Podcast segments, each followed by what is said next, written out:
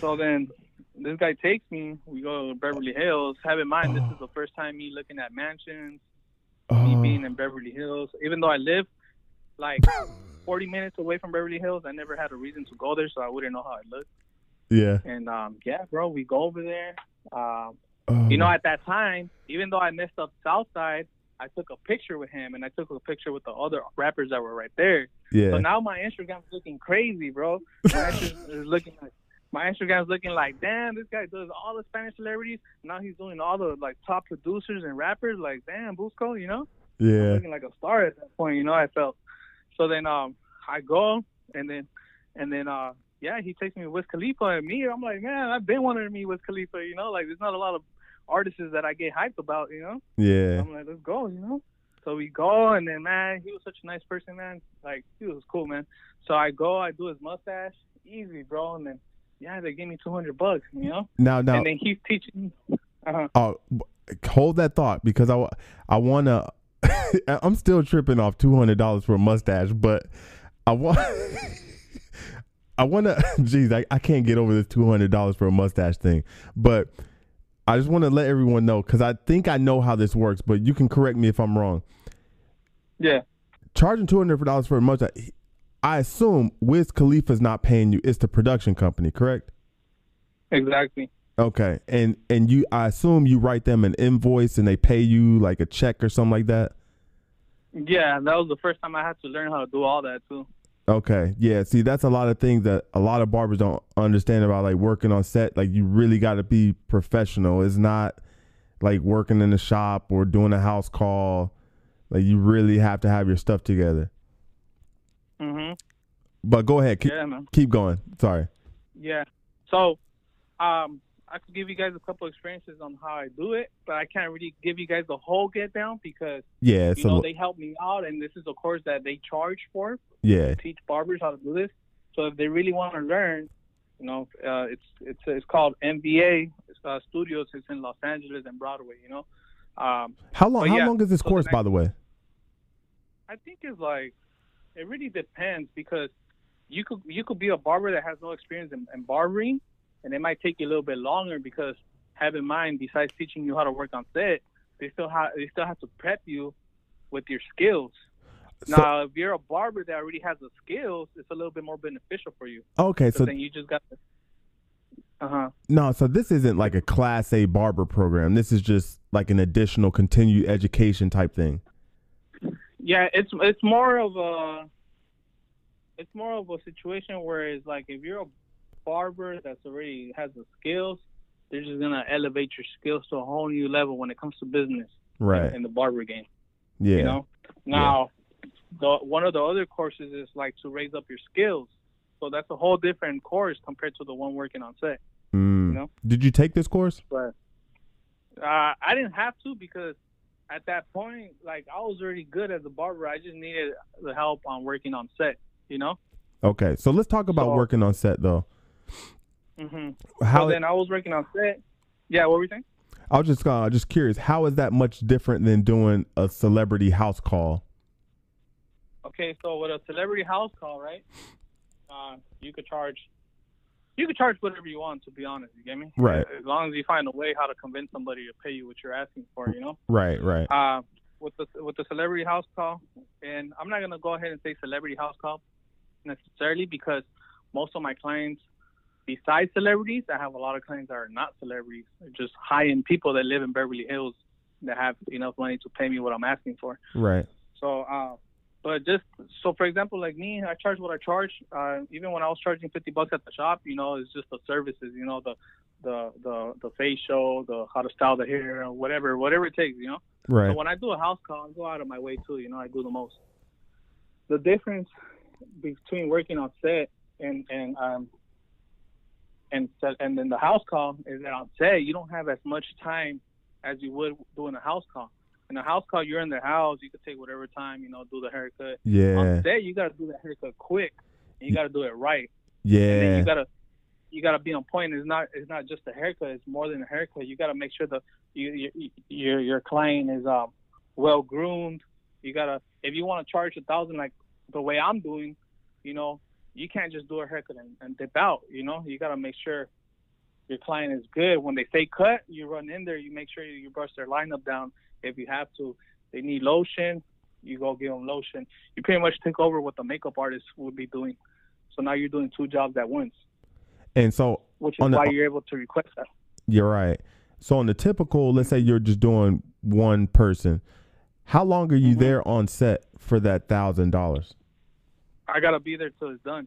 Unless unless they don't need me, they're gonna let me know, or I could always just ask them if they still need me. But most of the time, you don't want to do that because because when they ask you how much and you tell them, you know, they're gonna they're not gonna really try to hire you as much, you know. Right. So it's like you really gotta impress them to the point where it's just like when they say cut, like who's this guy, you know, like doing the most. Oh, that was a barber. Oh, no wonder he's charging whatever he charges, you know. Mm. So you gotta you gotta validate those thousand dollars. You can't. It's kind of hard to get away with it, you know, if you don't validate it. Right. So so, so you you so, gotta let them know like I'm staying here the whole day you know, I'm doing full scale grooming and I'm I'm sacrificing my clients so I could be here. So that's why you could put the rate that you're asking for. Right. So if Busco Plus, if Busco says five thousand dollars, they're gonna be like, What? it better be five thousand. but plus the thing that helps me out the most is that I'm there because of the artist. I'm requested by the artist. So that's that's a big, big, big, big opportunity right there. Oh Something yeah. that I fully take advantage of you always want to get requested by the artist instead of getting re- requested by production because production is going to try to bargain with you. But if you're getting requested by the artist, yeah, so you have, yeah, because the artist is requesting. You. Right, you have more bargaining power because they want the talent wants you there. Yeah, exactly. Yeah, so that's that's how that goes. And then um, and then yeah, so then I started learning all that. So I go, I do my my little two hundred dollar mustache, you know, and I take care of Wiz Khalifa. So then, um, so then I posted up on my Instagram. You could already imagine my Instagram's going crazy. You know, like people that already know me hitting me up. Let me come out here with you. Let me get it. You know, I'm telling everybody 50 bucks. Come through. You know, everybody's coming through. Yeah. And then, um, and then yeah, and then finally, I get to see Southside again. You know, after the time I messed them up. This is like, this is prior like maybe like two weeks after or or three weeks. So my friend, the one that introduced me to him, he calls me to cut to cut his hair, and he's with Southside, but Southside didn't know I was coming, right? Right. So I pull up, and then he's like, "Oh hell no, blood ain't touching my hair. Blood ain't touching my hair. Hell no, bro. I felt so whack, bro. I felt so whack. I felt so whack. Like, I'm like, don't. I'm like, don't worry, bro. Like, I understand. You know, I understand. I and instead of letting that get to me, I, I I was really humble. You know, I was like, I thanks for the opportunity. The way you know that day you took a picture of me, it helped me out with a lot of people trying to fuck with me. You know, he kind he was kind of like a little bad day, you know. So right. Felt bad on the way how how he approached it. So and and so then I'm like, if you want, I could call my bro. He's gonna take care of you clean, bro. So I call my homie Principe. He cuts his hair, gives him a fresh ass haircut, and then you know we're in the game. But as he's cutting his hair, you know, Southside was with his homies, and uh, I chopped up his homies. And then Southside comes up to me. He's like, bro, why are you getting down on everybody but you fucked me up? Like why like I'm looking at your cuts right now, it's fucking fresh. Why why you messing me up? Like I, I'm like, and I started laughing about it, you know, because at that time my confidence is already up, you know. Yeah. I'm like, I'm like, my bad, bro. You know, to tell you the truth, you were like the first real rapper or artist I ever did, and it just got to me and shit, you know. But obviously, you can see the cuts right now. You know, I'm not a bad barber. And then yeah, so then, so then, my friend cut his hair, right, and then, and then and then I cut his friend's hair, his securities, and they all loved me. I just got along with them. You know, I got along with them really good. And I think I was charging them 50 bucks at that time because I went to go charge my homie 100 bucks. The guy that introduced me to Southside, I charged him 100 bucks. But at that time, I, am like, you know, I'm already here. I'm just gonna charge this fool 50 bucks because I felt I felt dumb on the fact that um that um I kind of messed up last time. Right. So I kind of wanted to redeem myself. So I was charging. I think I did his security. Well, he tried. He paid me a hundred bucks for his security, and then his friend paid me fifty bucks. But when he paid me a hundred bucks for his security, that's when I was like, you know what? Yeah, this is what I should be charging. I should be charging a hundred bucks. You know. So, so then I guess when his friend started calling me again, I told him, look, bro, you're, you're cool as hell. I fuck with you, but I can't be doing fifty bucks. I have to charge a hundred bucks. You know. And he's like, all right, come on. And then when he said, yeah, I was like, all right, well, fuck it, here I go, you know. So I go, and then and then Southside starts seeing me around more often because I'm cutting his homie's hair. And then one time he's like, come through, but he didn't. Southside didn't want, they didn't ask for my friend. This time he was asking for me because at that time he already saw me cut hair. He was gonna give me a second chance, you know. Yeah. I So- I still brought my friend with me, you know. Yeah. So I got a you gonna say? I, I got a question uh, about the house call. So, it sounds like you go on a lot of calls where there's multiple people there, and this is Yeah. a question you know that I get, and I'm sure other people wonder about this when they go on house calls. How do you handle when it's like two to five people? Because you say right now you you charge two hundred per haircut.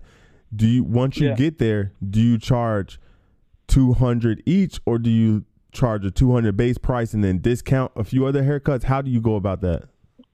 Yeah, no, I definitely don't give no discounts at all.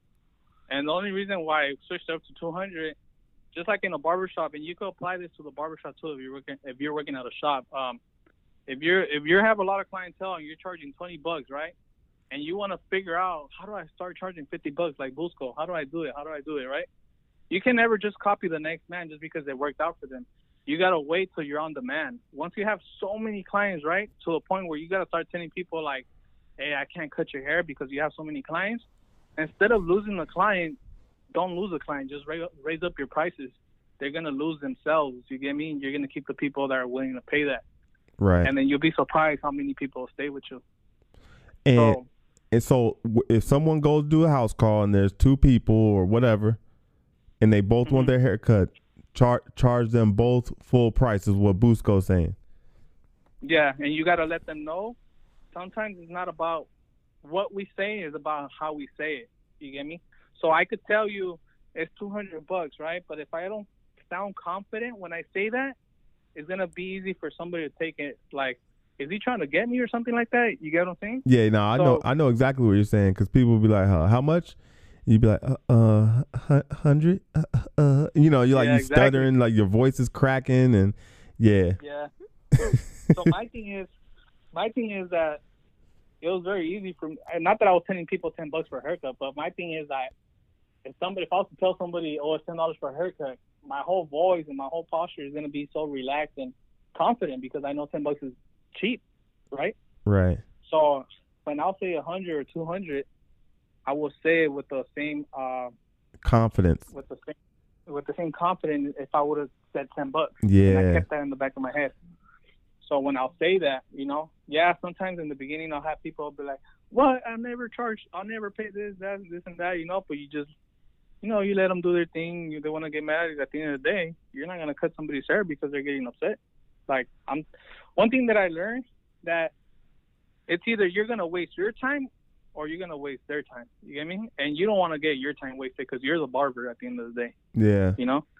So if somebody was to call me for the first time on, on my on my phone, ask me how much, and they got recommended by somebody, you know, I'm not gonna wait till I drive over there and then tell them how much. I think that's one of the biggest mistakes that a lot of barbers do, you know, and Mm.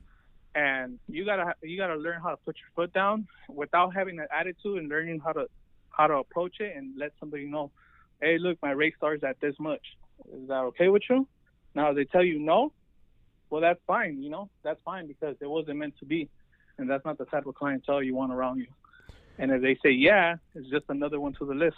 right. So you recommend like when people do house calls, like, because I'm sure you get this where people ask you like, "Hey, are you available this time?" Or like, "All right, come over."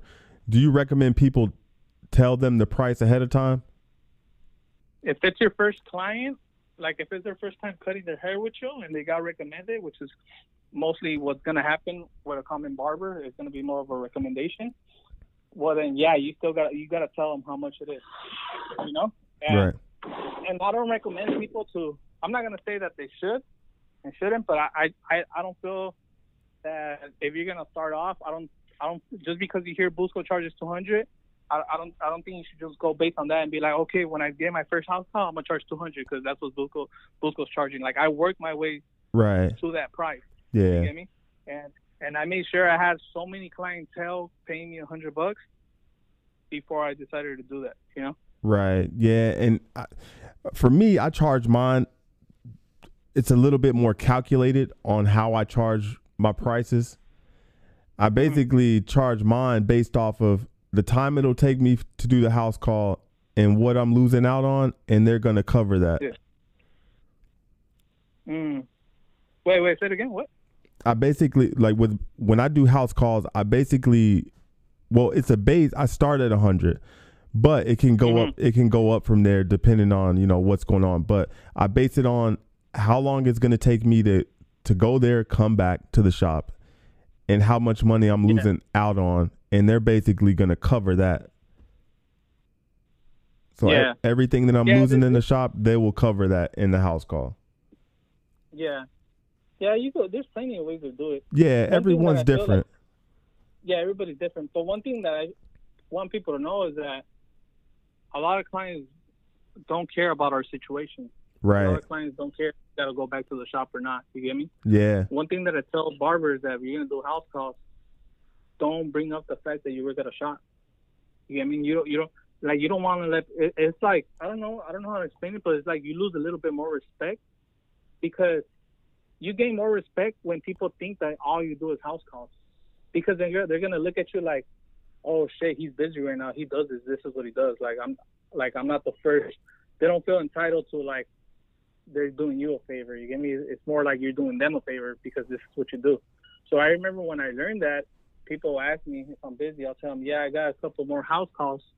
I wouldn't say I have a couple more people at the shop. I'll be like, I have a couple more house calls.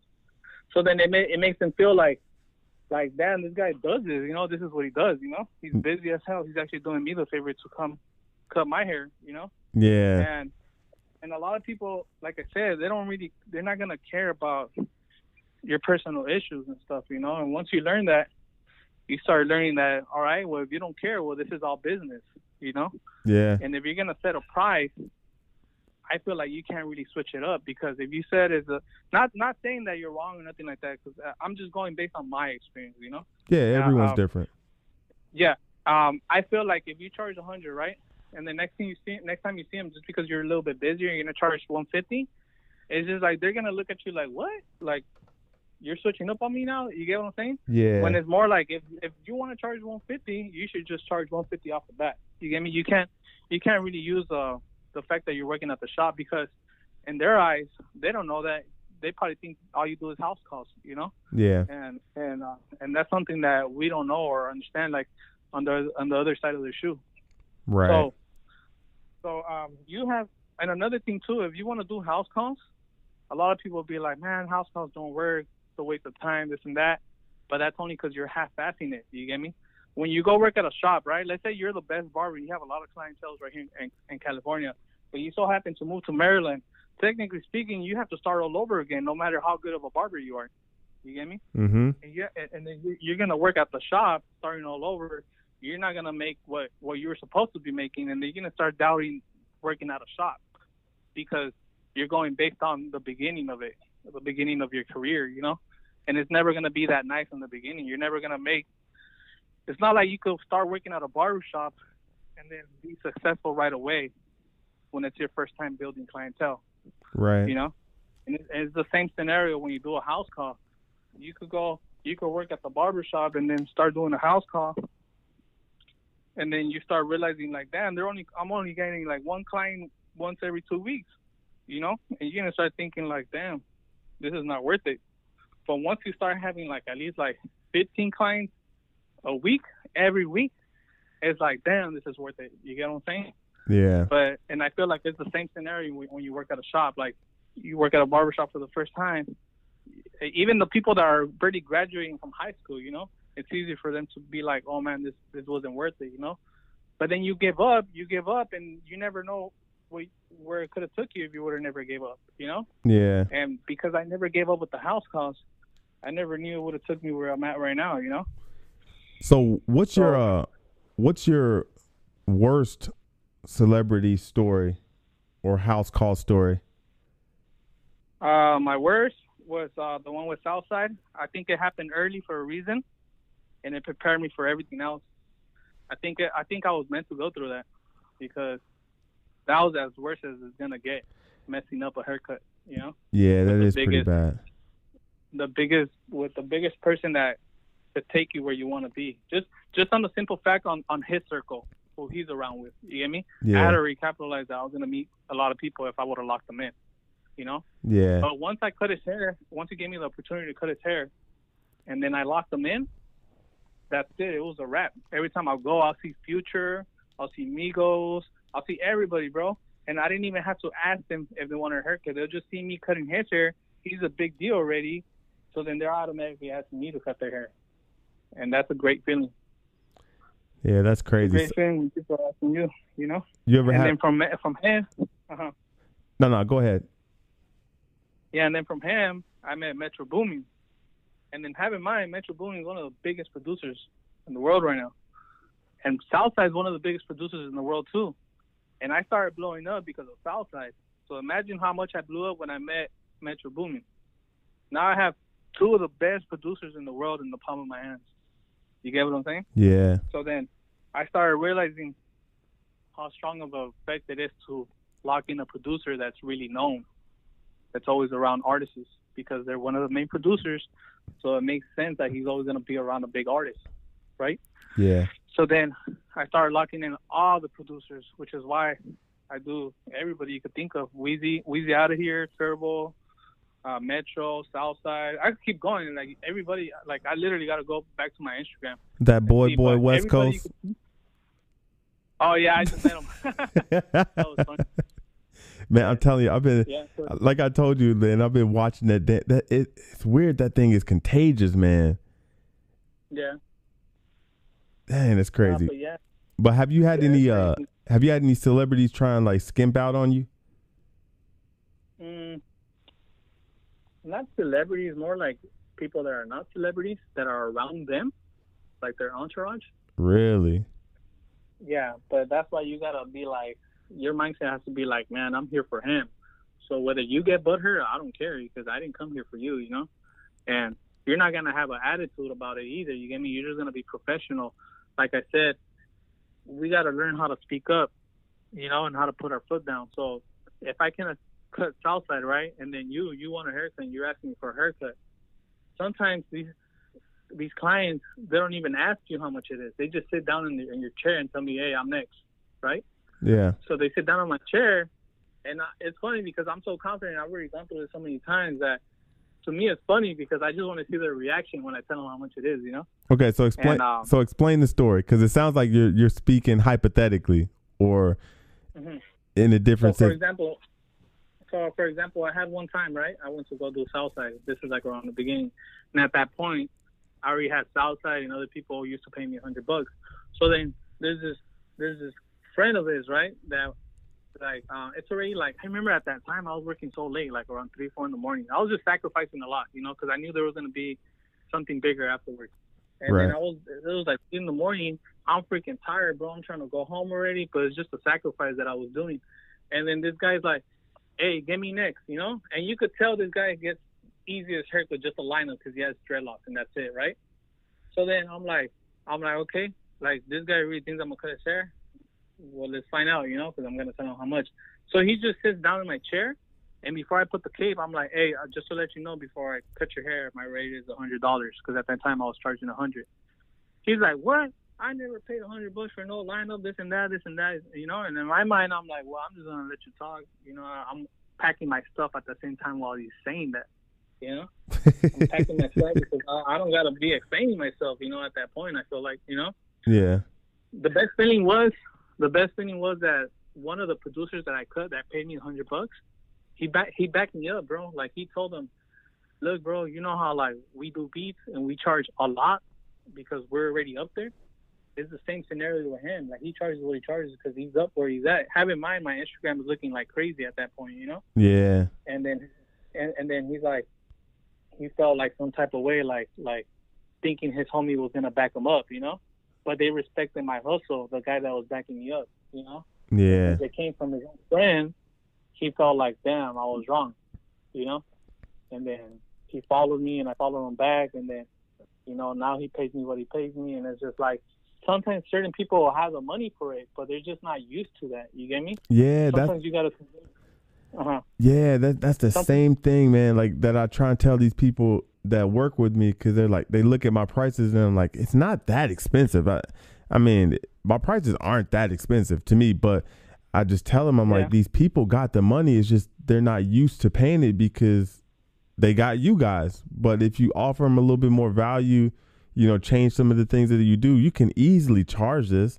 Like the people got the money. It's just, it's just the mentality. Yeah, exactly. You know, and then and then sometimes you got to make people feel like this is what you really need. You know, Oh and in yeah, my sense, I feel like it's easy for me to do that now because a lot of these artists are coming from Atlanta. You know, and they don't even know what barbershop to go to, and and not only that, but they don't want to go to the shop by themselves. You get me? Or or artist or celebrity or something like that or high end person. They don't want to go to a barbershop by themselves. You get me? Like they're gonna feel ten times more comfortable. You go to their house. You know? yeah. It's probably and- like their ego doesn't want them to go, and then yeah, it's Yeah. yeah, it's a little weird, but Yeah, and it's and it's always and then one thing that I learned, and I started learning this like later, it's just the fact that I was always around Beverly Hills and Hollywood, mostly Beverly Hills though, mostly Beverly Hills.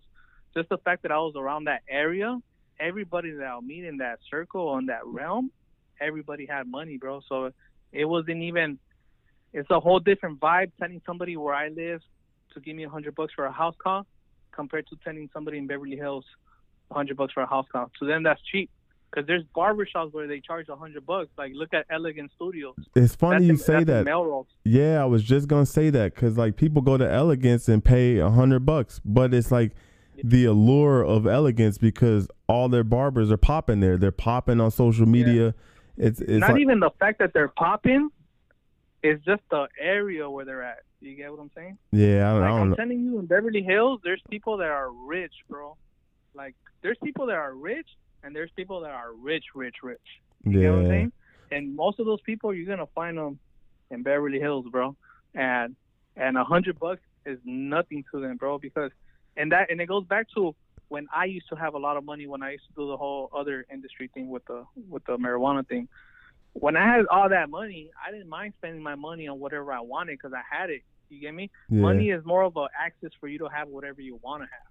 You get me? Mm-hmm. and and some people that are rich their mentality is like that. Like i don't care how much it is. I just want it right now. I need that haircut right now. Oh it's a hundred bucks right here.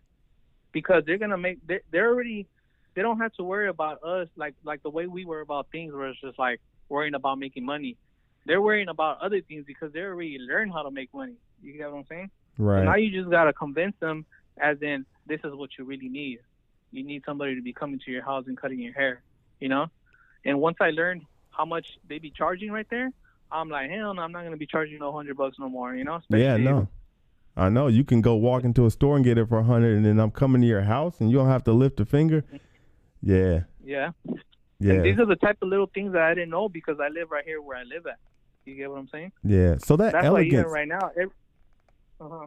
No, I was just gonna ask So you what? about the, the Elegant Studio. So it's on Melrose. Where is that? Is that Beverly Hills or is that somewhere else? yeah, yeah, it's Beverly Hills, and it Ah, makes sense to me once I found out that.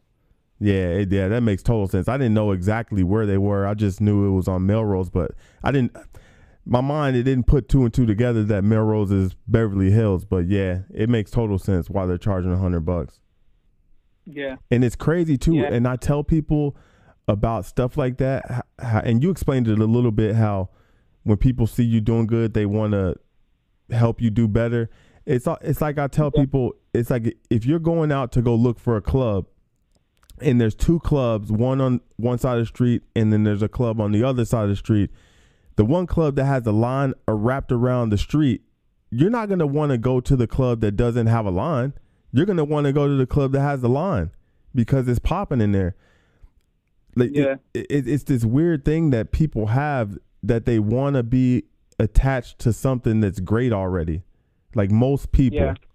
not everyone wants to get down with someone at the bottom and then rise with them. Most people just want to hop on to what's popping. Yeah, exactly. And sometimes a lot of people tell me like, put me on, put me on, put me on, right? Yeah. And it it, it kind of sucks. It kind of sucks because look, and I don't blame them because, like I said it in the beginning, I didn't think twice before I said that to my own friend, which he told me, bro, you gotta start putting in work, bro. You get me?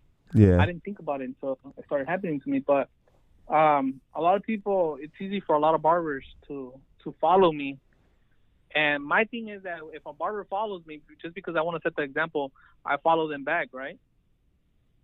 But one thing that kind of disappoints me sometimes, and it's not their fault, and uh, I'm glad that we're doing this podcast so they could understand it. Um, sometimes it disappoints me a little bit on the fact that I follow you. The first thing you tell me, not even like hey, nothing, right? The first thing you tell me, hey, bro, put me on, bro. Hey, bro, send me some clients whenever you don't have clients, when you don't have time, this and that. And it starts you as a barber, as a person that's going through this whole situation, right? This whole experience, it starts making you feel used. People get me? do that? And I feel, yeah, people do that. Like, I'll follow you. The first thing you tell me is like, bro, put me on, bro, send me some people my way, bro. I live over here in Hollywood too, bro. This and that, like, and it, it, and as a person, Wow. and as a barber, it makes you feel some type of way. And I feel that's why other barbers, which we shouldn't be acting like that though. I feel like some other barbers that have a lot of followers are doing real good in the business.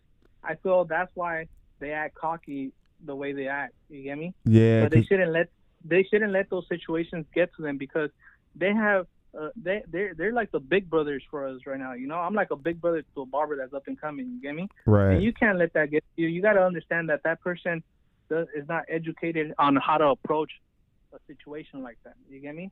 If I was to give a, a, a, a if I was to tell you how to approach it, I would tell you, don't ask me to put you on. Just become my friend without expecting anything in return, Yeah. and that will naturally come to you. You get what I'm saying? Yeah, and that's if a it doesn't come to you, if it doesn't come to you, oh well. At least you made a good friend that you could learn a lot from. yeah. Okay. Yeah, a lot of people And they want things with strings attached and they're expecting Yeah. this and yeah, that's weird, man. So then, so then I feel that that scenario, that whole scenario, like let's say a barber is not a celebrity barber, right? But he has a lot of followers because we see a lot of these barbers nowadays, right? That have a lot of followers and stuff like that. You reply to them, they don't reply back to you. I'm gonna tell you right now, bro. Whether they admit it or not, they're li- they're they're looking at your messages, bro. They know you left them a message and they're just not replying back on purpose. And it's not that they're a bad person or nothing like that. I just feel they they've they've gone through that so many times where people just look for them and all they do is just ask for a favor, ask for a favor. So when you see somebody like me, right, that has his own thing going on, and I don't need nothing from nobody, and I'm really trying to reach out to you so we could be like, so you know, we could network and stuff like that, you know. Sometimes they don't even get to read even my messages or, or, or see my friend request and they won't follow me back. And I don't blame them, you get me? I just blame the whole system that we have yeah, on yeah, on how you could turn into a, a famous barber and then have all these other up and coming barbers approaching you the wrong way and it forces you to start turning cocky or or like if you're too good for them to reply back and stuff like that you get me yeah. but those same people should be expressing themselves the way i'm doing it right now. So the up and coming barbers would understand that and learn how to go about it when when they approach somebody. You get what i'm saying?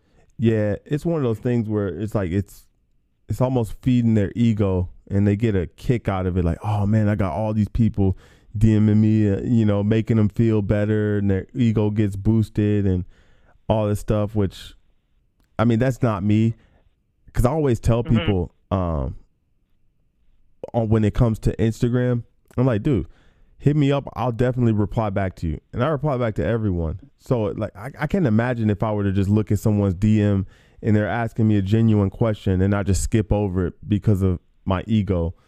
But yeah uh, uh, another thing it too is uh, I always tell people that don't worry about me following you on Instagram or following you here or there and doing this stuff.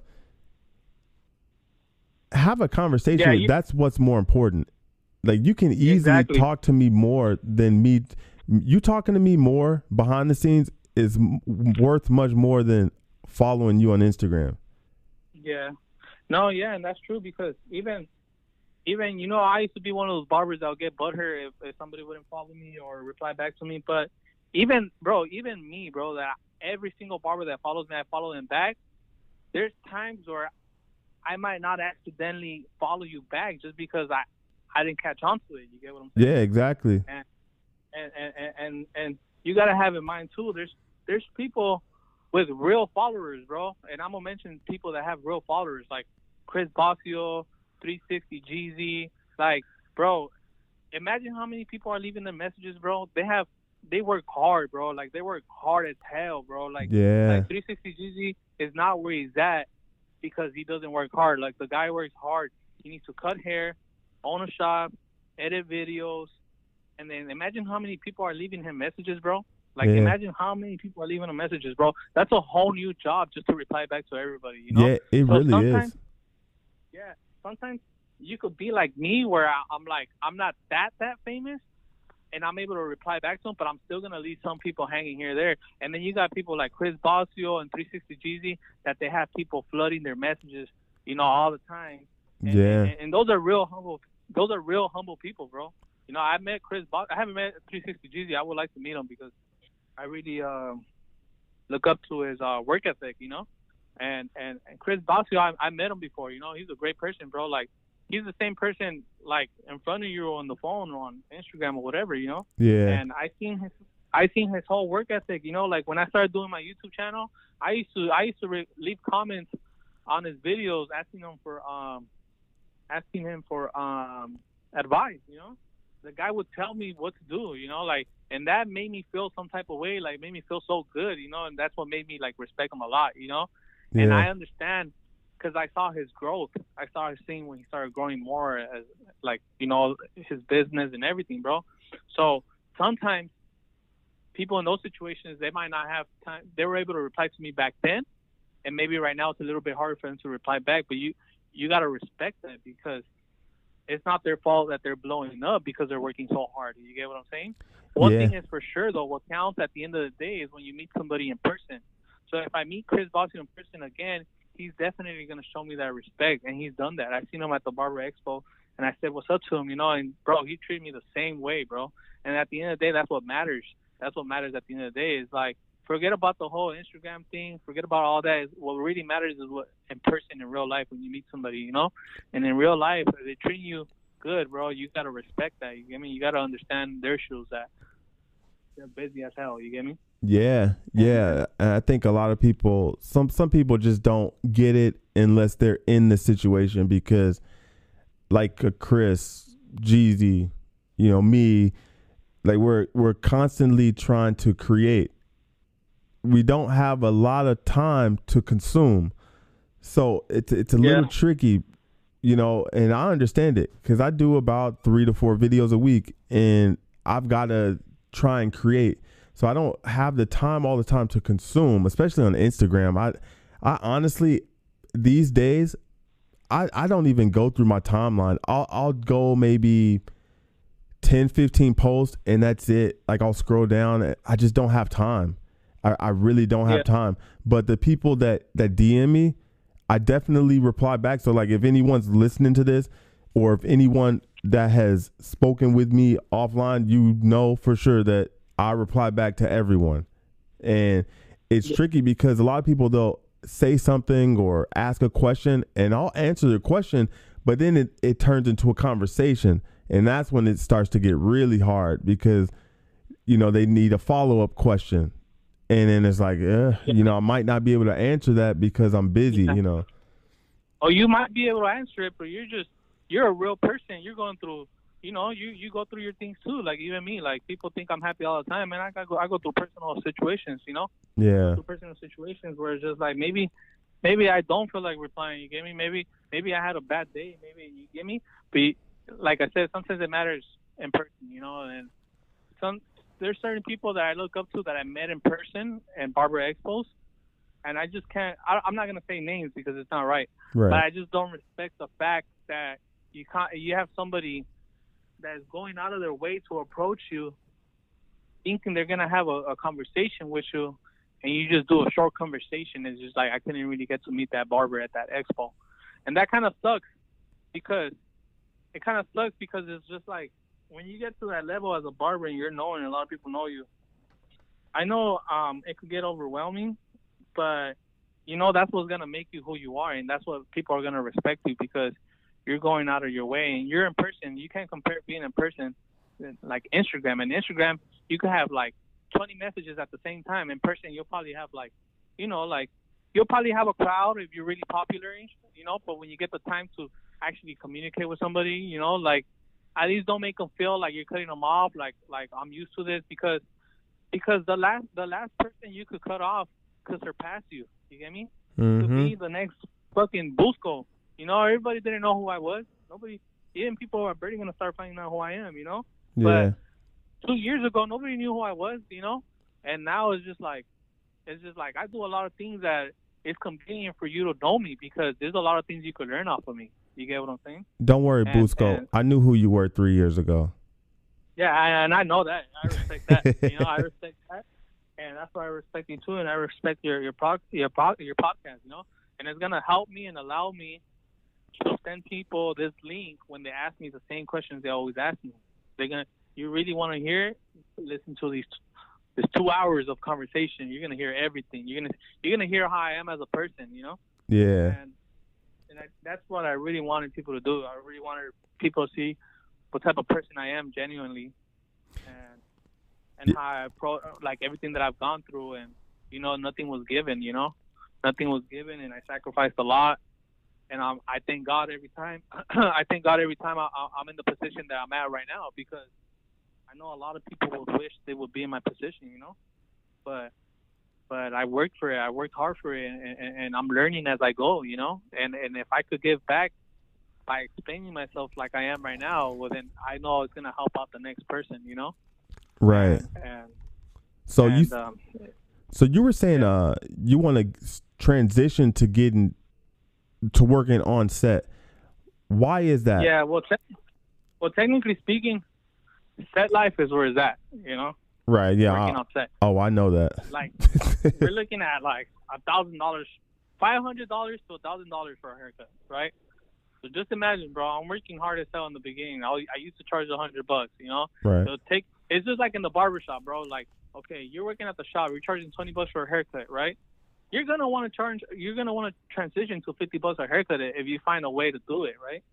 Uh, now imagine you're charging fifty bucks for a haircut, and now you could charge a hundred bucks for a haircut. You're gonna you're gonna want to keep transitioning and transitioning just to see where this keeps going and going and going, right? Yeah. So sometimes even with the house calls, I'll be like, okay, I have a house call, charging them a hundred bucks.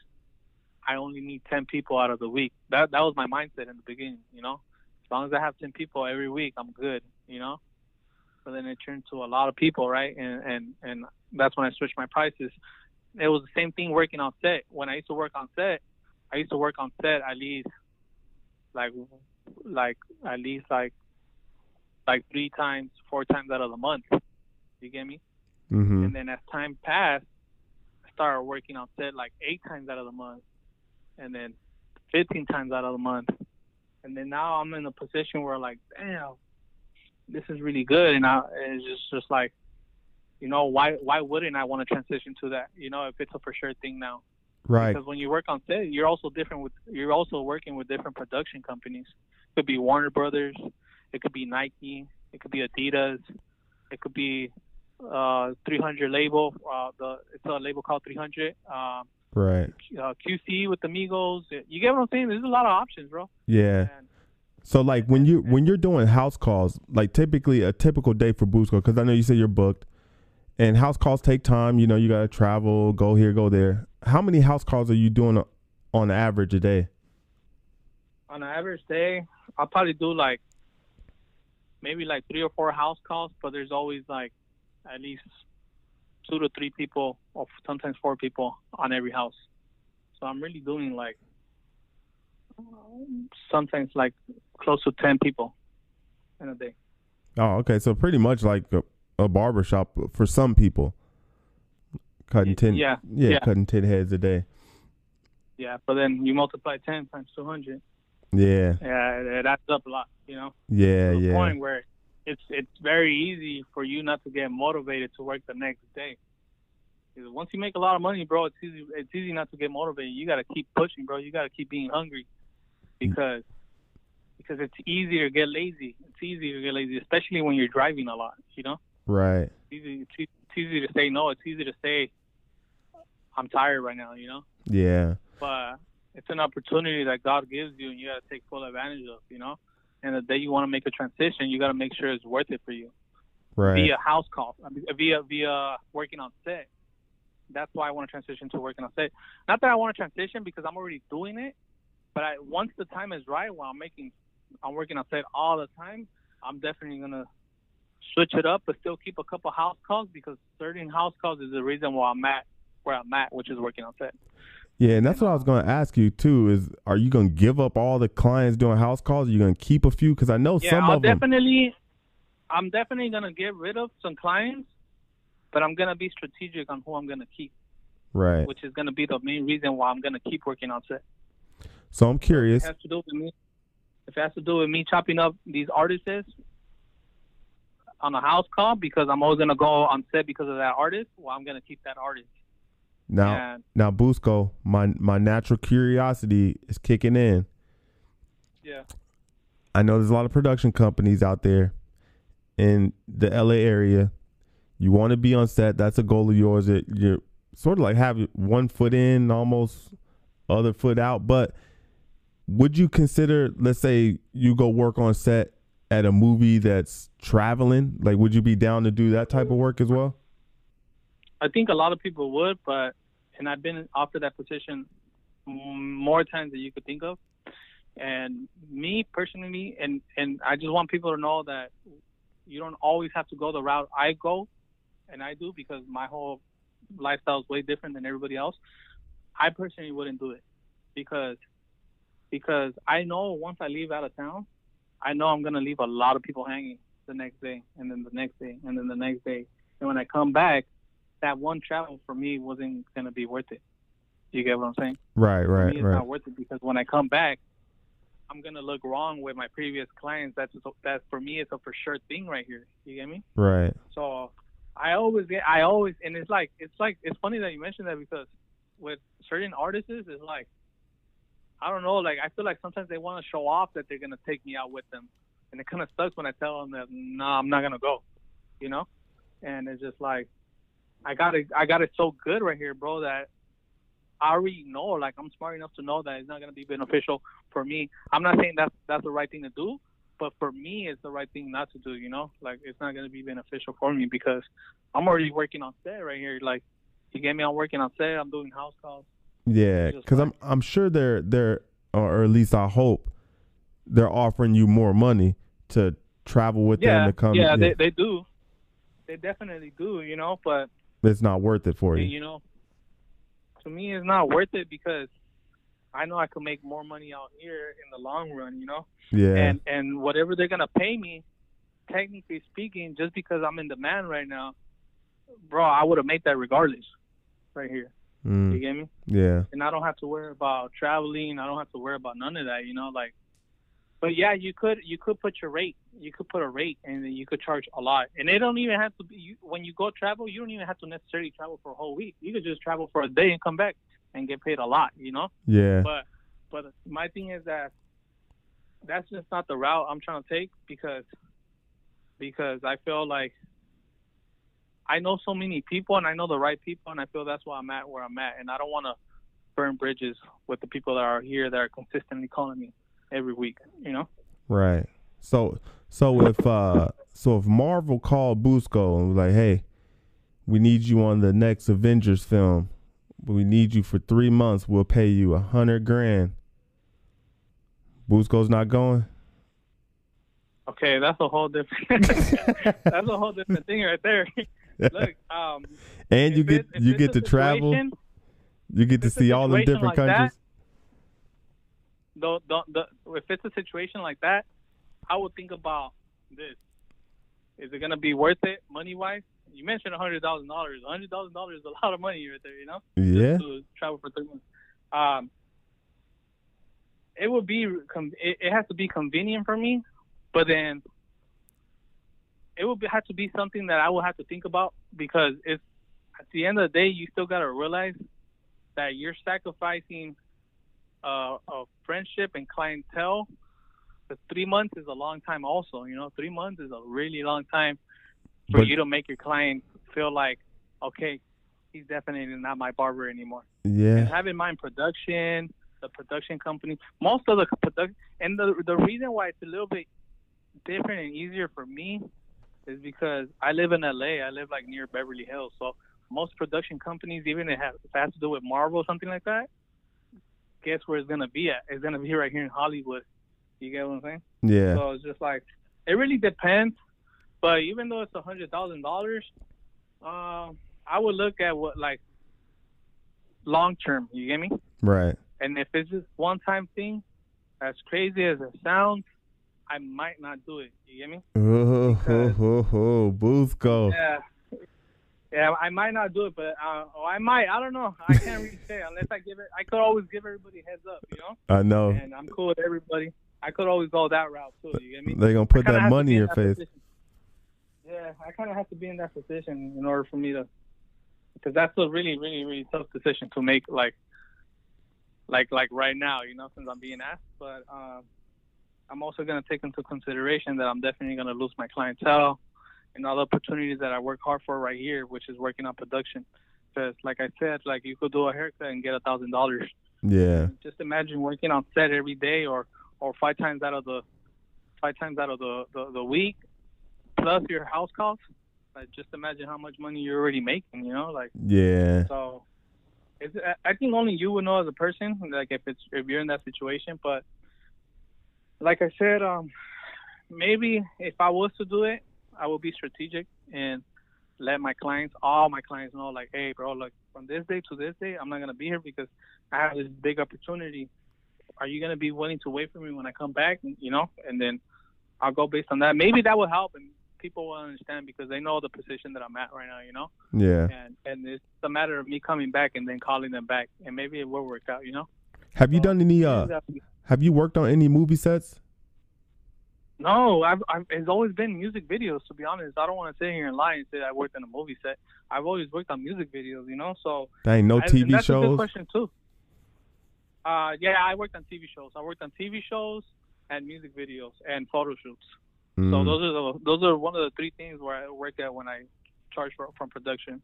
But um, yeah, in a movie, I've never never in my life worked in a movie set. And this this is where it comes down to like if somebody was to be listening to this podcast and and you're higher than me as a barber and you're doing what I'm doing, you're higher than me. I, I would I would appreciate if you reach out to me and and and help me out in that sense. In that sense, since you already know I'm al- I'm almost like a half foot there, and I could if I really want to, I could put myself in that position. You know, like yeah. this is a time where I need a mentor, you know. But at, at the end of the day, this whole journey has just been me. You know, I don't have somebody that has my. I don't have a JC the barber hitting me up telling me this is how you do it. Because JC the barber, he's there, bro. He's already there. Everything that I'm telling you, he already did it, bro. You get me? Yeah. But I, I don't I don't know him like that, you know. And, and it's just like, but I would want to have a mentor or something like that to be there and at least guide me a little bit, you know, because I'm obviously almost there. And, and, and then and and if you listen to this whole podcast, you will you would understand that I'm not a I'm not a I'm not an evil person. I'm not a, I'm not greedy. I'm not I don't think about just myself. You get me? I look at the bigger picture at the end of the day, you know. Yeah. And I know a lot of people reach out, and I'm I'm in that same situation where people reach out, you know. But you know, if if nobody reaches out and helps helps me, it doesn't phase me because I've already got so far where I'm at on my own. At the end of the day, you know. yeah. And that's something I can be proud of. And I know eventually I'll figure it out, regardless whether I have somebody mentoring me or not.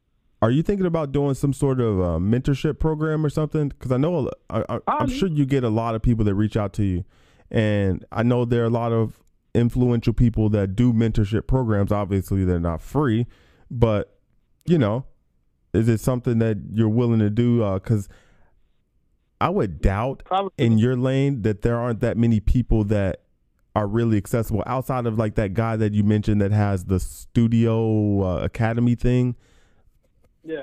yeah i don't think there are that many people out there that are willing to give out the knowledge and how to do this and Yeah, well, there's there's people that do uh, seminars, you know, and they travel a lot and, and they do that, but they're doing more of the educational on how to cut hair and, and, and business side. I feel like I could really show the business side, you know, on the on this barber thing.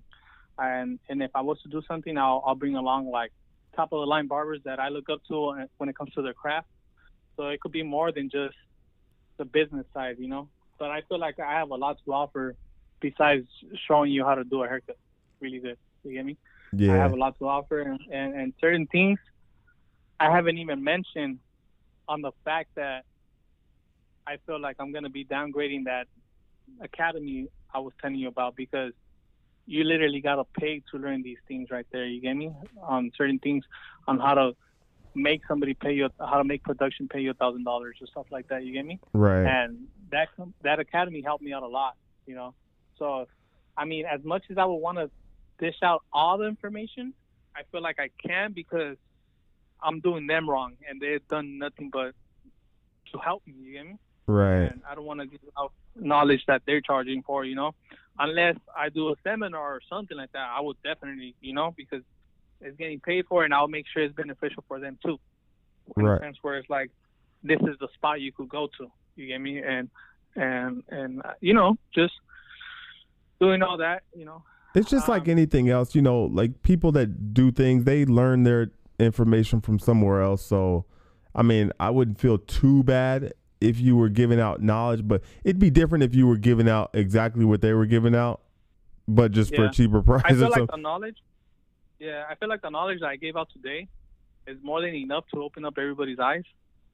But there's definitely more to it, and um, like I said, I feel like I will be doing my friends wrong that own that company that are really there for for that. You get me? Because Right. like I said, they do charge for that.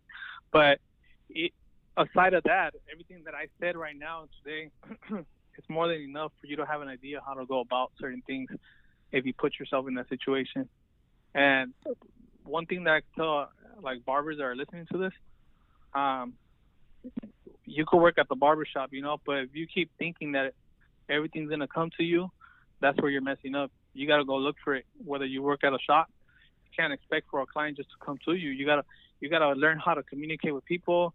You gotta learn how to go to the gym and talk to have friends. You gotta learn how to make a, a, a friend like so easy. Like you get me? You you gotta you gotta look for these things as a barber. It's not gonna come to you, and if you look for it, you're gonna surpass other barbers really really fast. You get me? yeah. because one thing that I learned about the whole house call, it forces me to go out and go get it, right?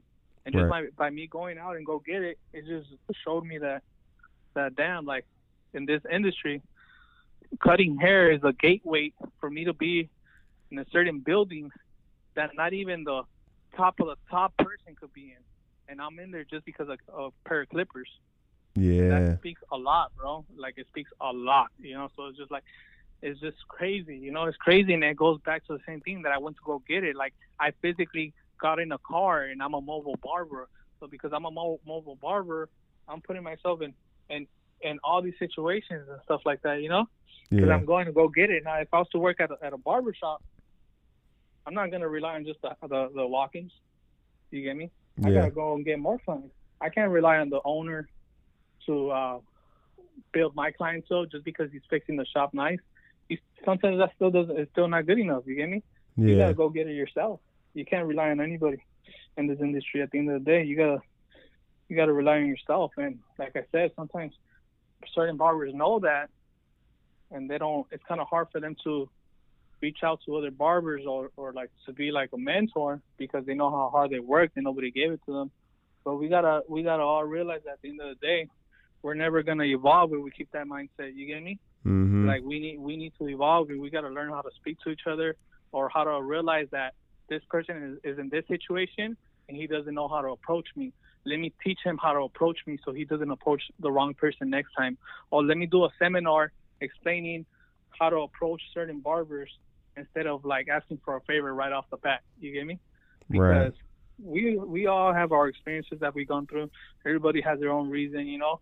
But you know this whole this whole barber battle thing or this barber expo thing, like shit's gotta change, bro. Because I be going over there too just to network, bro. And and I feel like the people that I look up to when I meet them in person, like I don't even like them no more, bro. Because because I'm over here like thinking I'm about to meet them and network, and they're just like cutting me off, you know.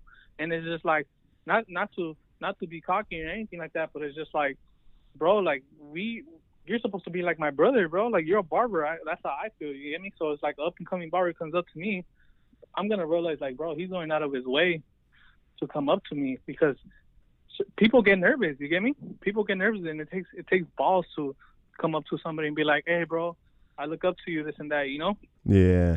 So I have to, uh, you as the the, the the the big brother, and needs to, you need to have balls to be like, like, damn, I know how he's feeling. Let me make him feel comfortable. You get me? Right. They let me make them feel like it was worth it, worth approaching me. You know? Yeah. And and one thing, one mistake that I did, which I'm never gonna do ever again, when I went to the barber expos, um, well, when I was doing working on set, um, you know, I started buying a lot of designer clothes. Like started buying red bottom shoes, Balenciaga. Yeah, I saw that. I even bought myself a yeah, and I did that strategically because when I worked on set, I didn't want the production company to bargain with me at all.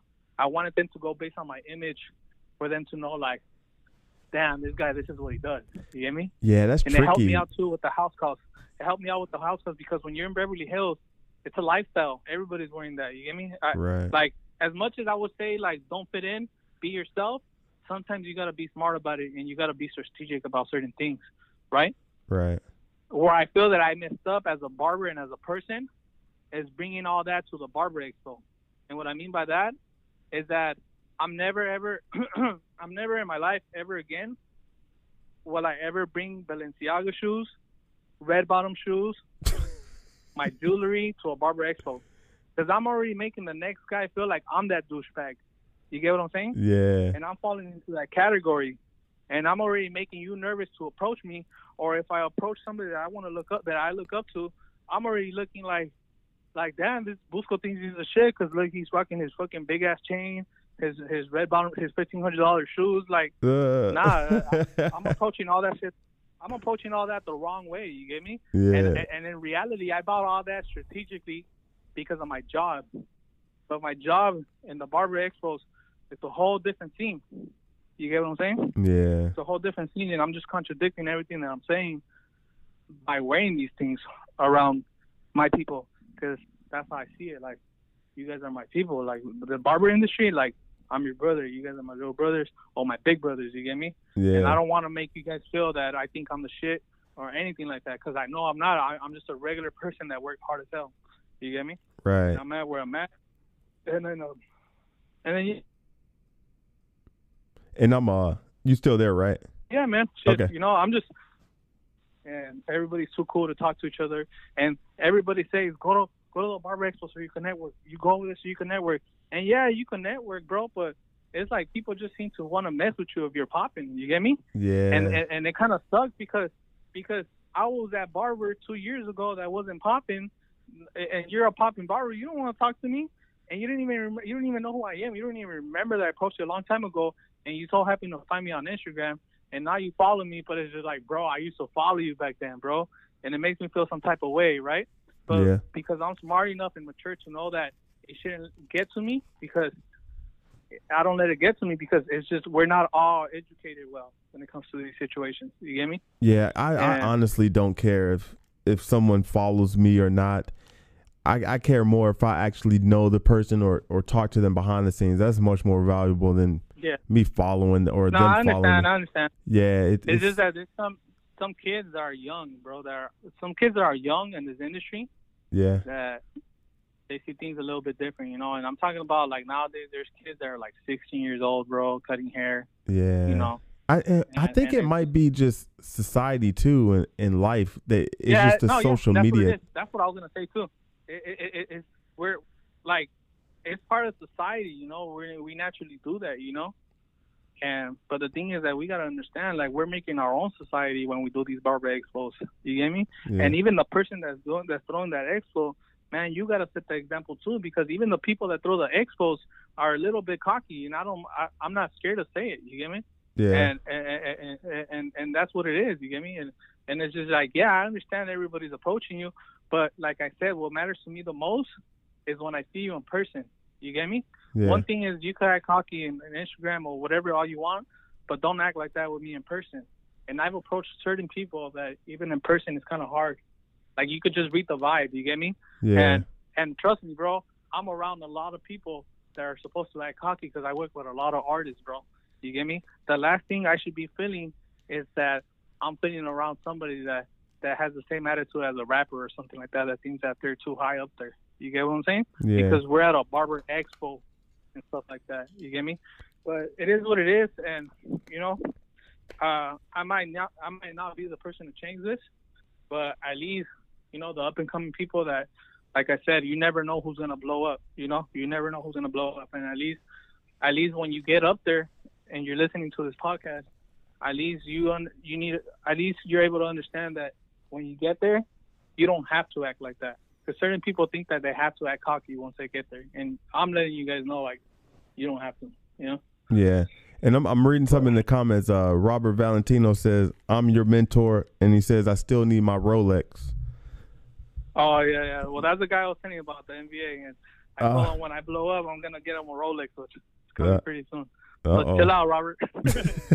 he's he's, Nah, but wait, yeah, nah, I love that guy, man. That that guy, that guy did a lot for me than anybody else could ever. Like, he's the one that put me on set.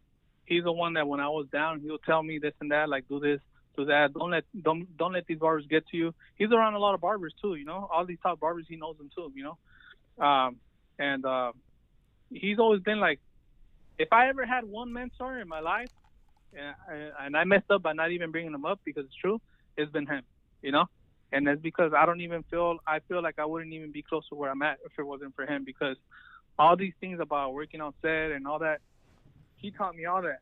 And then he pushed me to the limit you get me? There was times when we're doing house calls and I'm like bro I don't want to do this shit no more. Bro I'm gonna go home. I don't give a fuck this and that. Bro you don't get it. This is strategically this and that. When he made me meet uh, a artist uh, up and coming artist bro we're doing this strategically. I know I know you're sacrificing a lot. And I always think that he's he's like uh making me waste my time. But on the fact that I didn't give up, I, I saw the bigger picture, and then and then he knew what's up. You get me? And and damn, I'm glad I listened to him. You get me? Yeah. A lot of things. But That- um, that's crazy. yeah. Yeah, someone someone in the comments they're asking, uh, when you charge two hundred, do they tip? I I can answer that question. Yeah, I'm pretty sure the answer is yes. Uh, nah, I, have, I I I don't think I ever got in a tip when I charge 200 bucks. All for your house calls? Yeah, Oh dang, never. Yeah. Nah, never. But I, I don't want to sit here and say what people want to hear, say what people want to hear, or what people would think. You know, I'm just I'm just a person that's honest and I'm blunt. You get me? Yeah, and and I don't want to I don't want to sugarcoat anything. You know, at the end of the day, if I want to get tipped, I'm gonna go ahead and charge what I would want with that tip. So if I want a fifty dollar tip, I'm not gonna charge two hundred no more. I'm gonna start charging two fifty. right, You get what. I'm saying? Yeah, yeah, no, and that, that's something that I think that's something that we all gotta understand too, because how can you expect a tip, but you don't expect for people to pay what you're asking for? Do you get what I'm saying? yeah, Like that doesn't make sense. Like you gotta, you, we gotta stop being scared and shit. You know, you we gotta stop being scared that we're gonna lose these clients and shit. You know, we all. I sometimes I feel like, damn, we all should come to an agreement and nobody's charging less than fifty bucks or something like that. You know, or nobody's charging Yeah. less than thirty bucks. yeah. and, and and that's what, that's where we're messing up because it's more like of a hustle situation. Like it reminds me like when I used to sell like weed and stuff. Like okay, I'm selling my my ounces for like two hundred bucks, but fucking homeboy selling them for like one fifty. Like bro, we should all come to an agreement and, and have the same price, or whether they like it or not, it's always gonna be that price. You get me? yeah, and, that's and. Yes, I totally Yeah. agree with that, man. Like everyone should just be on the same page because if that happens, the customers have no choice but to pay. Like people and people but- don't realize that they're always in competition with one another when we should all really unite and make money. That's the crazy or at least, or at least, this is a crazy thought that I had a long time ago, and I'm freaking glad that I just remembered it right now. At least, let's say we're all we all come to an agreement, right? We all come to an agreement where it's just like we're all charging fifty bucks, right? right. And then the cities, the cities that are not as high end, right, as other cities, right? Well, then those cities should be charging the least twenty bucks, right, or twenty five bucks, maybe thirty, which is not even close to fifty, right? It's like half of it, right? Right. So, so because we gotta understand too. You know, in certain communities, people can't afford like no fifty dollar haircut. And let's just be realistic. You get me? Certain certain cities, people can't afford that. You get me? Right. Certain cities are not as bad as others, and people could afford it. Now, if we all come to an agreement, right, and and this certain city that's not so bad, right, compared to the other one, everybody in this city charges fifty bucks, right? Everybody in the other city, which is a little bit cheaper, everybody charges twenty five bucks, right? Okay. Now tell me, if the people that are charging 25 bucks and everybody comes to an agreement that's charging 25 bucks and that city where it's a low income city, right? They're gonna be packed, bro. They're gonna be packed because because they're not gonna want to go pay those fifty dollars, right? So you're forcing everybody. You're forcing an up and coming barber that just came out of barber school to right off the bat charge 25 bucks at a low income city, and then the other cities, everybody came to an agreement to charge 50 bucks. So you're forcing the people that live over there to pay 50 bucks unless they want to pay 25 bucks. They gotta go to the hood. They gotta go to the hood and pay 25 bucks. So that gives the the up and coming barber or the barbers that are charging 25 bucks, that gives them the, the opportunity to still make a lot of money in this business because everybody's gonna want to pay 25 bucks now because almost all the shops are 50 bucks. You get me? So, and once that barber comes to a position where like, damn, he has so many clients, man, switch your prices up, you know, because you switch your prices up once you're on demand. You know, you can't never just change them just to change them. You're not you're not doing it strategically. Yeah, that's a You- tricky one. Yeah, that's a tricky one though, because it's like the twenty five dollar barber. Like once he gets popular and wants to raise his price, that would mean more than likely he'd have to change cities, and then hope, and then more than likely his clients aren't gonna leave and go to this other area. So yeah, it's kind of tricky. Yeah, Yeah. I have to do some Yeah, fine most likely tuning. they'll probably stay there, or he'll have to move to that other area and go work in that other area, and it should be easy for him to charge fifty because everybody right there is used to. Yeah, Like the only thing is like right now where I live, you could kind of say is the hood, right? But the, even in the hood right here, they're charging like twelve bucks, fifteen bucks. No, fifteen bucks, right? Like fifteen bucks. really? So, yeah, like where I live at, yeah. Because I, I, I've lived here my whole life, you get me? I, I am going to end up moving to Beverly Hills, which I didn't mention. But I am going to move over there because I see a bigger opportunity over there with the things that I want to do. And when I do move over there, it's going to be like, I know it's going to be a whole new chapter, you know? But I've been living here like almost my whole life. And over here where I live at, it's, you know, 15 bucks. Even 20 bucks is cool, you know? You can get away with 20 bucks. But it's just, it's just hard for to charge over here 50 bucks, you know, for a cut. It's really hard, you know. You got to go move to like Downey and stuff like that to at least get away with it, you know. That's what I was gonna say. And, like where uh, you live, you say it's it's almost the hood. Like you get robbed wearing those Balenciagas. Nah. and- It's because I've been here my whole life, so I like the place where I'm at. It's like I'm in the hood, but I live like in a, in a gated community place, like you know, like uh, but like I live like in between South Central, L.A., Watts, Compton. You get me? I don't necessarily live in South Central or Compton, but the city that I live in is in between them. You get what I'm saying? yeah. So it's like, and in the pla and in the house that I have where I live at, it's like a gated place. It's very calm. You get me? But if I go like ten minutes from here, I'm definitely going to the hood. So it, when you uh plan to move out to Beverly Hills, like what made you want to do that? Is it because is it because uh that's where most of your clients are and that's where the money is, or is there o- other factors? Well, there's a couple factors. One is because that's where the money's at, uh, and that's where all my clients are at. And I feel if I did this good, me living where I live at, damn, imagine how good I'm gonna do when I live over there. You know, because everything is about networking. You know, if I live in if I live in Beverly Hills, and I I move into those like those condors or whatever they're called, where there's like plenty of houses all in the same building, bro, I could even live off my neighbors, bro. You get what I'm saying? Yeah. I could, could literally set up in my house and live off my neighbors, knowing that all my neighbors have money. And- And, then it's just so easy for me to get clientele. Like if I was to live right there, bro, all I have to do is meet you, uh, make a genuine introduction, and be your friend. And next thing you know, once you get the time to see my Instagram without me forcing you to see it, you're gonna be like, "What the hell? You didn't tell me you were a barber? Oh, let me cut your hair with you. Let me cut my hair with you." It's so easy for me to get a client right now. You get what I'm saying? And I want to take full advantage of every opportunity that I have right now. Yeah, yeah, I can see that. Um, curious, um, not really curious, but I know the answer to this. But for those barbers out there that are that are watching or listening to this, and you don't, eh, you're not sure on how to do the celebrity thing, clear this up, Busco, because some people think you have to have a license to be a house call barber, celebrity barber, but explain to them that you do not need a license for this, and how does that work? Yeah, not even working on set. Not one time have I been asked for my license, and um, and uh, doing the house calls, I've never been asked for a license because at the end of the day, I'm I'm still a barber, right? No matter if I'm working in Beverly Hills and my whole clientele's a whole different circle compared to where I used to live at. At the end of the day, it's about building a friendship, right, and a relationship. And all my clients, I've built a relationship with them. So it's like it's just the same it's just the, the same scenario as it would be if you to live where you live and do a house call for like 50 bucks they're not gonna ask you for a license you get me? You're just you're just using that's the that's the best thing about our job too you get me? Like it's like we don't have to have a boss at the end of the day we really want to make money you get me? You go work at a shop and it might not work out for you and then decide to be a house call barber and you're your own you're really your own boss. The only bosses that you have are your clients. Right. You got to be there for them so you, like you got to be there for them. Mm-hmm.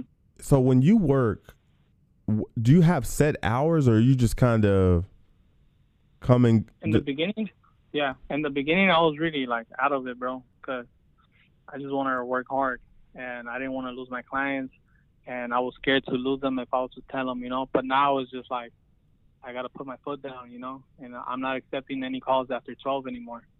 And um, so, what hours do then, you work? Uh, I used to work all the time, unless unless it's really, uh, and it's rare that it happens now. Like I used to come home like at three, four in the morning, you know.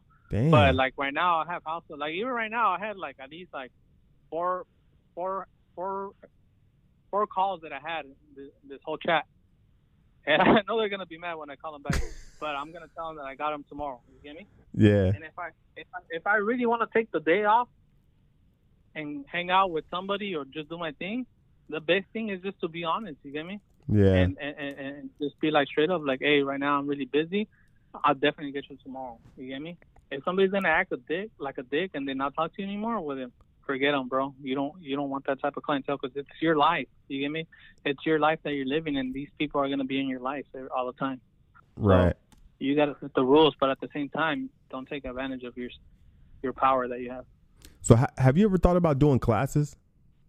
Outside of the yeah. Mid- I really do want to do classes, but I, I need to feel the way I'm feeling right now. Right now, I feel confident the way I'm speaking, and I feel once I'm confident, I think I could be the best version of myself.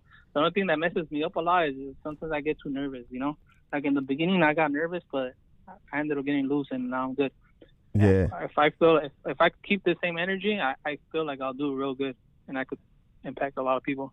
So when's the next YouTube video? Man, bro. I know. A- asking the re- the real hard questions. Yeah, that's the real hard question, and I think that's that, and I think that's gonna end up being my my bread and butter in the future. You get me? Because that's really as a barber, if you really want to blow up, man, forget all that house call shit, man. Go do fucking tutorials, blow up on that, be consistent. Look at 360 Jeezy, bro. Yeah. Like he's consistent. Consistency is the key to everything. At the end of the day, like, don't even get discouraged if you do a tutorial and you don't make a lot of views.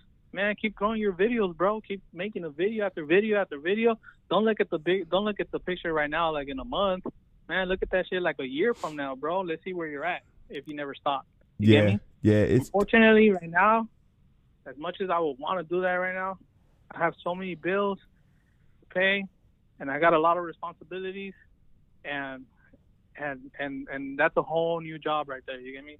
The whole filming part, editing. Yeah. But I can't say that it's not possible. I could really, you know, I'm really, I'm gonna be straight up. I'm really just being lazy right now, you know. But I could definitely do that, and I know that's where I really want to be at the whole YouTube thing because because once you build a brand, uh, you could start selling your products. You know, a lot of people uh, look up to you when you when you're the one that taught them how to cut hair. Right. And, So- uh, and, yeah, So you um, so you say you have a lot of bills, and you know you you yeah. make I, you, I, not a lot of bills, a lot of responsibilities. Like I gotta, I don't let my mom and my dad work. You know, I, I have a little brother. Um, you know, I'm um. Sometimes when you make a certain amount of money, you gotta, you start, you know, you start buying certain things, and you know, sometimes you gotta humble yourself a little bit down and stuff like that. You know, like I, I recently got in a car accident. Like, um, yeah. I remember that. That was a, f- like a month ago. yeah, like a month ago, and it really got me depressed. Like I'm really, as crazy as it sounds, I'm really picking myself up right now because I've been depressed for the past three weeks, and I probably don't sound like I was depressed right now, but these past three weeks have been really rough for me because I got in a car accident, I almost died, and then. You know, as, as a barber, if you get really bad, like you can't even go cut hair. You know, you start losing your money. And the thing that really hurt me at the end of the day is that I went through it. I lost, I lost my car. Uh, I bought a little cheap car right now just to do my house calls, and um, you know, I'm, I'm, I'm, they're gonna obviously they're gonna send me money for um for my car because it wasn't my fault, you know. But it's just like I got a little bit. Uh, I got a little bit. How do you, how do you say like depressed because at the end of the day, it's just like I don't have such a huge following where like people are gonna help me out, people are gonna repost my problem, and it's just like it kind of got to me because at the end of the day, I'm in this by myself. You get me? Yeah. And I gotta buy my own car. I don't. I, I can't put. I, I wouldn't even feel right to do a GoFundMe, knowing how much money I've made. You get me? yeah. Yeah. and, and and and and and at the end of the day, you know, like I would really would want that to. Uh, I would appreciate if I would to have people to help me. But one thing about me is just like if that ever happens, I, it will be more of a situation where it's like they're doing it on their own. Like I wouldn't want to ask for that. You get me? And I'm, I don't know. I'm just I'm just very like like the type of guy like man, I'll take care of myself. I don't need anybody. You know sometimes that's good and sometimes that's bad, you know. But but yeah, I messed up my hand. Uh, I got a black eye. My whole car got totaled. They hit me on the driver's side, and I was actually on my way to a house call, bro. And shit, I even got unconscious. And a guy opened the door. He tried to open the driver's side door. He couldn't open it. It was stuck. He opened the the passenger door. He literally dragged me out of there. Damn. And I was unconscious, and I'm waking up, and I look to my right. My car's totaled. You know. Damn, I remember seeing that on Instagram. I was like, "Damn, is he okay?" I like, I didn't know what happened. I didn't know if you you were just like either filming a wreck or like someone you knew got into a wreck. I didn't know it was actually you at Yeah, first. This was Yeah, less than a month ago too. You know? yeah, I remember And- seeing that. That was crazy, man. All I, remember, all I remember is that you know, even though it sounds like I'm doing good and all that, you know, I'm still human and I still get emotional and I still have I still get problems just like everybody, you know, and and um, kind of really got to me, you know, because at the end of the day, I don't have a big brother. I don't have somebody to take care of me. I, I, I gotta take care of my whole family. I gotta I gotta do everything myself. You get me? Yeah. And uh, Do I you don't know. It's just a lot of things got to me. do you think it's funny because uh, I've heard, I've heard this saying a few times. You know, when it comes to social media, you can't put a filter on your real life, but you can filter out what you post and your pictures and stuff like this. But going through mm-hmm. going through like this whole thing, was it a a lesson in maybe money management that that you got to be a little bit smarter and, and start thinking about the real big picture after this whole accident thing and you know you mess your hand up because you're a barber and that that's the most important like if your hands get messed up it's gonna be it's gonna dry up for you Yeah, and you know what? I actually have insurance for my hand. oh do you a lot of barbers should look. Yeah, that's something a lot of barbers should look into too, and uh, that's helping me out a lot too. so so And, who put uh, you onto this Uh, a long time ago, before I quit the barbershop, the barbershop where I was working at, uh, my friend, uh, he owns a barbershop, and uh, he uh, made us do all that, you know. And then we were looking at him like crazy, like, nah, you just want more. Well, I didn't look at him like that, you know. but the other barbers were looking at him like, oh, you just want to take more money from us or whatever, you know. But to me, it was like, man, we're just paying ten more bucks a month, you know. So I mean, a week. So it's really nothing to me. And yeah, and shit, look, that shit help me out right now. Oh, so he actually had all the barbers get set up to put insurance on their hands. Yeah, and he did that based on the fact that one time I freaking stepped on a nail, bro, and the nail went through my foot, bro, and I couldn't even walk. So it's just like he went based on that. Like, damn, we never know. You know, we might get hurt, and you know, we gotta get paid when we get hurt. So, so seeing how you injured your hand, how did that work out for you? Like, how does that work? Because I know no one has probably Well, went through this. Well, this is the thing. I injured my hand. People, people are gonna call you for a haircut. They're gonna call you for a haircut still. Right. And then I'm like, I'm like, yeah, I freaking send everybody the the, the video message of my car. You know, I look, I got in a bad car wreck, this and that. You know, everybody was being supportive. But a week, two weeks later, bro, it's like people needed their haircuts. You know, Yeah. and that's what started getting me depressed because it's just like I still can't cut hair, you know. So it's just like people pressure me, like, bro, you gonna come? Like, come on, I need a haircut. I'm like, bro, didn't you just see my freaking car, bro? Like, you get what I'm saying? Like, it was starting to get me mad and stuff, you know. And then, and the thing is that I have, I haven't, you know, I I, I smoke weed here and there, you know, but I I like the whole situation got me thinking and stuff, you know. Like I think like I was getting more depressed, and it's crazy because a week ago I was telling you that I smoke weed, and and and then and then after my birthday I told myself, you know what, why am I doing this? You know, like not that there's nothing wrong with smoking weed and stuff, but it's just like, you know, some sometimes like certain situations, weed makes you overthink certain things a lot, you know Mm. and and I- think I was in my house too long, and it was the first time I've ever had a break because I got in a car accident. I haven't had a break with cutting hair since I've been doing the house calls, and then technically speaking, me getting a, in an accident was my first break, and I kind of enjoyed it a little bit too much.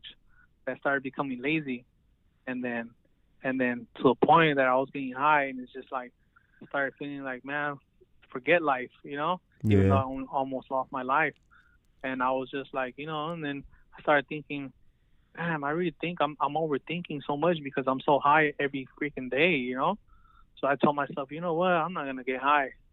And and and then I think a day before my birthday, I quit smoking. So right now, you know, I don't want to go ahead and jinx it, you know, but I'm just looking at the bigger picture right now and. At the end of the day, I just want to be as positive as possible. Even if it has to do with me going to the gym, and, and and learning and you know I know how to eat healthy. I used to be in shape like maybe a week or two weeks ago. I mean two weeks ago, maybe like a, a, a, a uh two uh like a year or two years ago, and then I I know how to eat healthy. You know, so it's just like I feel like that's something that I gotta get back to because money is not everything. You get me? And you can Yeah. have all the money and not be happy because it's the inner you that needs to be happy. You know, and maybe I maybe I, only me, you know, I don't want people to go based on like, oh, this is what you gotta do. It's just me, you know, this is my life and this is how I feel. And I feel like I shouldn't be smoking no more. And I feel that I should just take care of my health when it comes to eating healthy and and and being in shape because what's the point of having all that money and then you're just gonna die off of being unhealthy, you know? Or Yeah.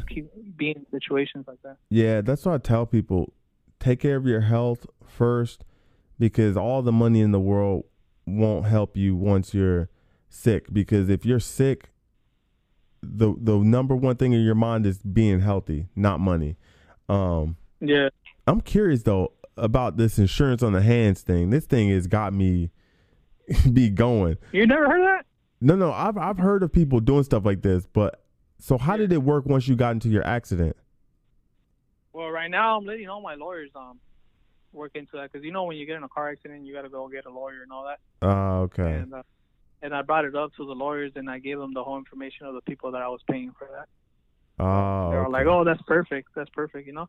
But um, that's the situation I'm at right now. I can move my hand. I can cut hair. You know, it came to a point where it's like my hand's already good. You know, it, my hand got messed up because when I crashed, I put my hands in front of me because I didn't want my face to get messed up. You know and Ah. um, I ended up messing up my wrist and my thumb.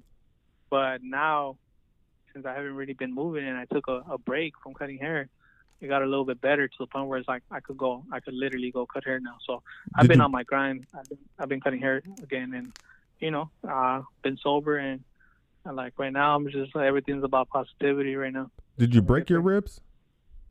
No, I just fractured it. Oof, that's no fun. Yeah. Yeah, that's but yeah. You got banged up pretty bad then. Yeah, that was, whew, Yeah. man. That's not that's not good. people, to, if people were to see my car, they would be like, "How the hell did you survive that?" Because the, the whole car was totaled, bro. Like, Yeah, I re- I remember the video, which is crazy because I was like, who actually took that video? uh, my homie was recording it, so so I could have it later on when I showed it to my lawyers. Ah, okay. Because I was like, that's what threw me for a loop. I'm like, is this? I was I was thinking, I was like, this is Busco recording this. I was like, what happened? And then you just kind of went radio silent for a while, and then I was like, is he okay? And- Yeah, I wasn't even posting on Instagram. I was really depressed, bro. Like it really got to me because at the end of the day, it's just like you know, sometimes when you work really hard, and and you know, you you trying to get to a certain spot, you know, you start finding, especially in my situation, like a lot of people switch up on you. Yeah, Even close friends, they're entitled to thinking that you got to keep talking to them or you got to take them with you or something like that. You know yeah, sometimes it gets a little bit overwhelming because you have your own personal problems. The last thing you want to do is explain to somebody like, bro, it's not like that, you know? right. So when that happened to me, I started realizing like, man, I don't really have nobody that really cares about me at this point, you know? So it kind of really got to me and um, I was just like, man, I'm going to stay off social media. The last thing I wanted to post was anything about me cutting hair because then people were going to be like, I thought you weren't cutting hair anymore yeah, you know, yeah, which is uh, really kind of how I messed up because uh, once my hands started feeling a little bit better, um, 21 Savage hit me up, and I want to go cut his hair, and then boom, after that, everybody started blowing me up already. It's like it was like the goal, you know. Okay, you're you're good already, you know. But mentally, mentally, I wasn't. Mentally, I wasn't there yet, you know. I wasn't there mentally, and then I started leaving more people hanging, you know. After I did 21 Savage, I started leaving a lot of people hanging, and I was just like. Like no, I don't want to do this right now. I only did it because it was 21 and it's important, you know. right. But like other, other than that, like on other clients, it's like I'm not trying to do this right now, bro. Like I'm not, my head is not there. One thing about me, if my head is not there, I don't even want to go work. You get me? yeah, Like I need to be there like 100% because it gets overwhelming at times.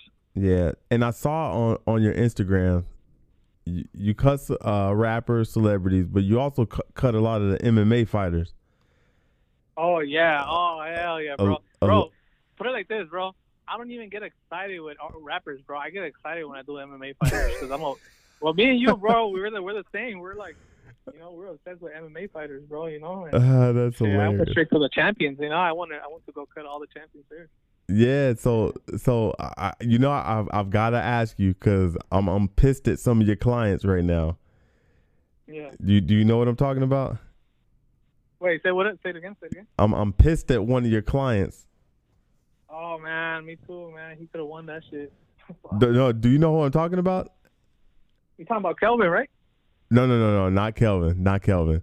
Which I feel Oh, bad okay. for him. That was a hell of a fight. I was man, I was doing the live commentary going crazy. Oh, I know who you're talking about. I know who you're talking about. Yeah. TJ, man, what the hell? What the hell, man?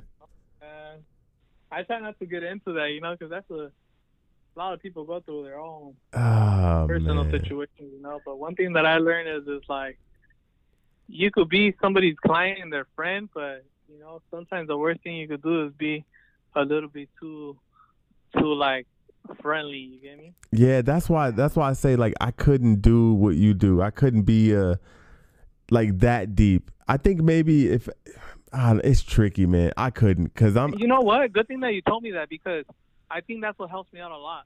Like the fact that I know when to speak and when not to speak.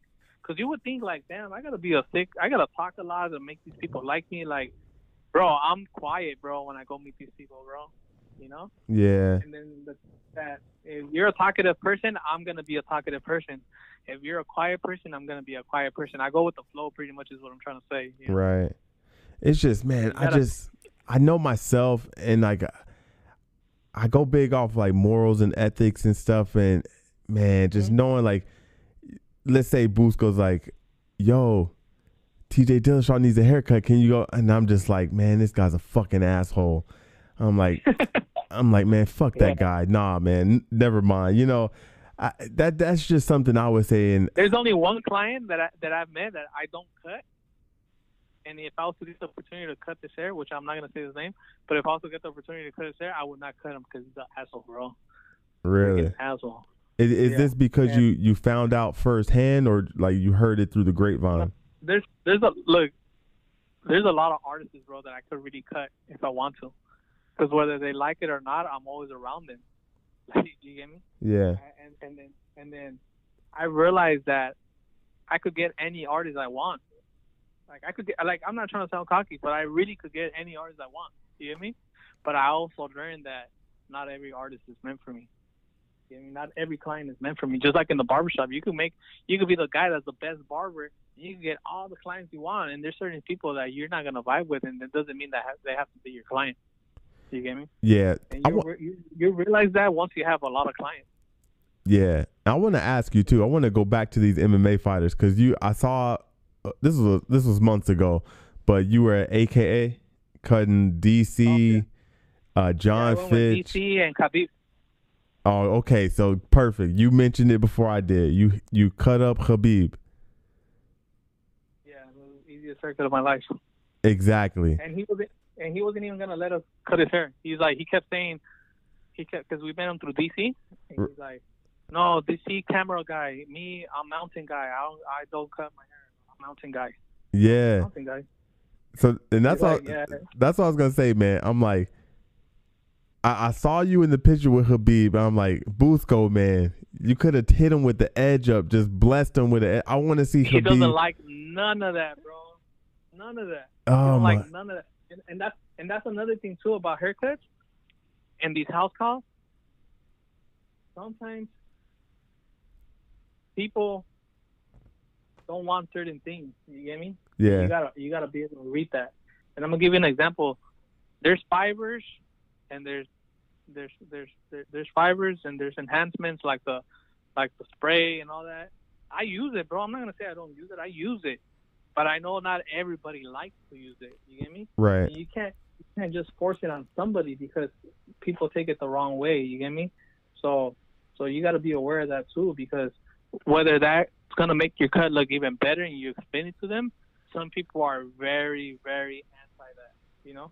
yeah. Because some people uh, look at it, you do it without asking, and they're like, man, did he mess me up? Exactly. Yeah, And- Some people like Lil Pump. Nah, fuck, well, ah, I said already. Some people like Lil Pump.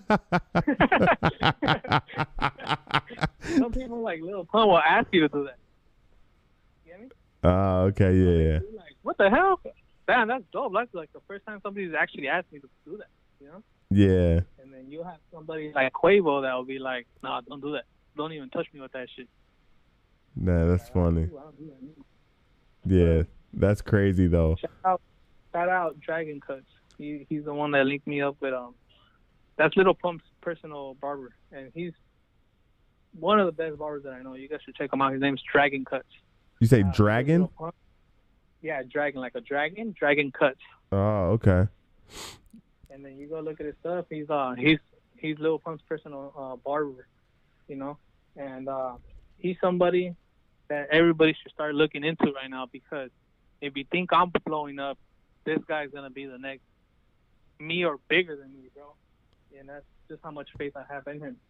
And uh, and yeah, man, that's like my little brother right there. I got a lot of love for him, and just whatever I could do for him, you know, I'll do it for him. If I gotta guide him and tell him how how to go about it when you go on set, whatever, I'm gonna do it. You know.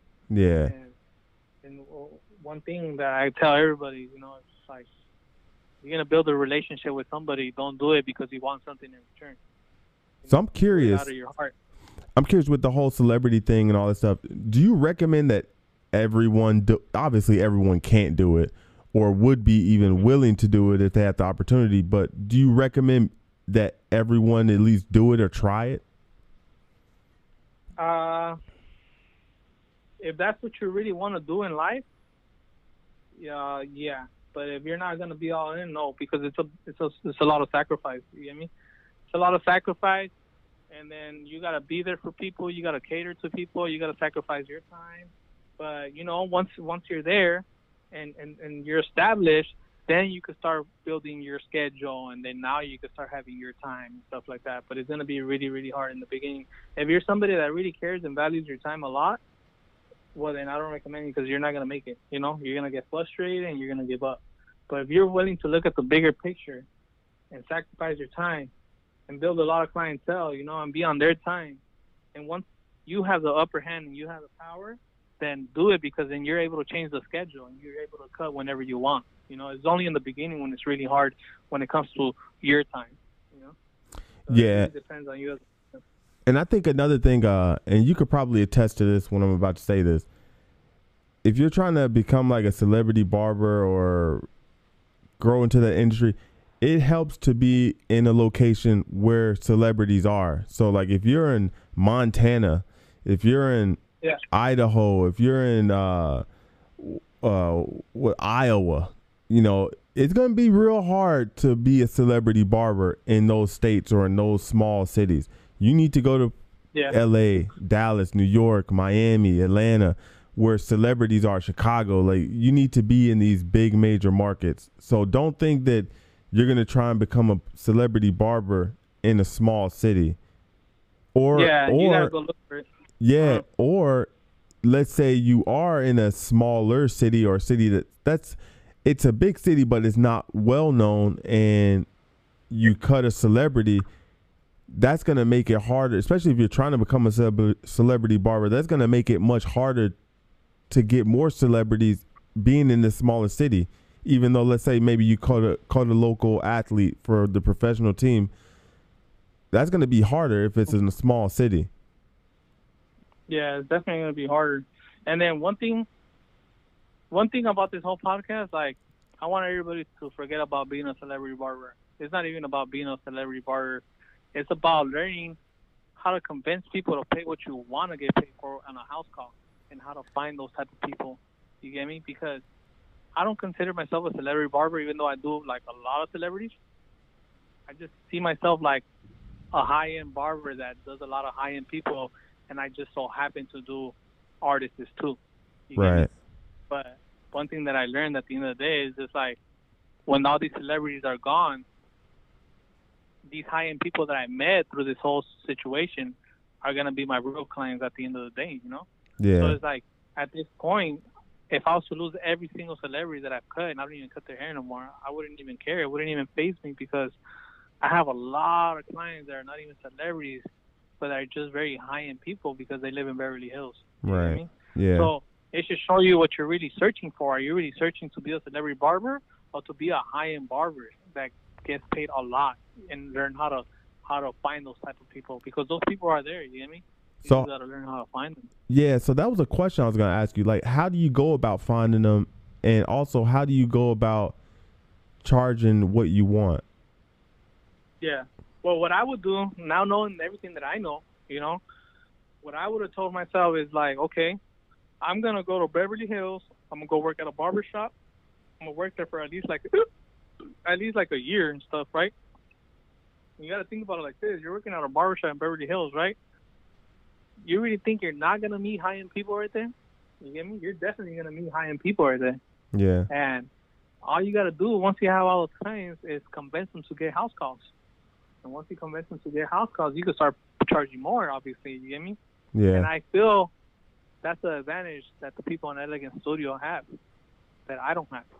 The only difference between me and them is that I went, I went to go look for these these house calls, and and then they have an advantage. I mean, you also got to put in work, so I don't want to make it seem like like oh they have it easy because they don't. You know, in order to be an Elegant Studio, you really you really got to be somebody big, and your talent speaks more for itself, if anything. But uh, but um, it's just easier for them if they were to do an artist. You get me? Because because they let, they're working in Melrose, and most of these artists are in Melrose. You get what I'm saying? right. So it's like whoever whoever opened up Elegance and and, and, and, and Beverly Hills and Melrose, they were definitely strategic about that, and they knew exactly what they were doing. You get me?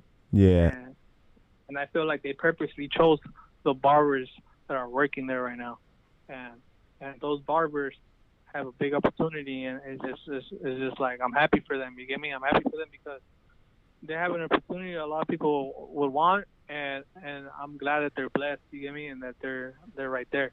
But if I would, like I said, if I was to do this all over again, um, I would definitely go work at a high end place so I could meet high end people. It doesn't necessarily have to be Beverly Hills because I don't know where you, I don't, I don't know my places around Texas or or Maryland, you know. But I would definitely find the high end place like the Cream de la Creme and go work at a shop right there and build a friendship with with the clients right there and convince them to do house calls at the end once once you really know them like that, you know. Mm. Because you gotta understand when you meet somebody that has a lot of money, right?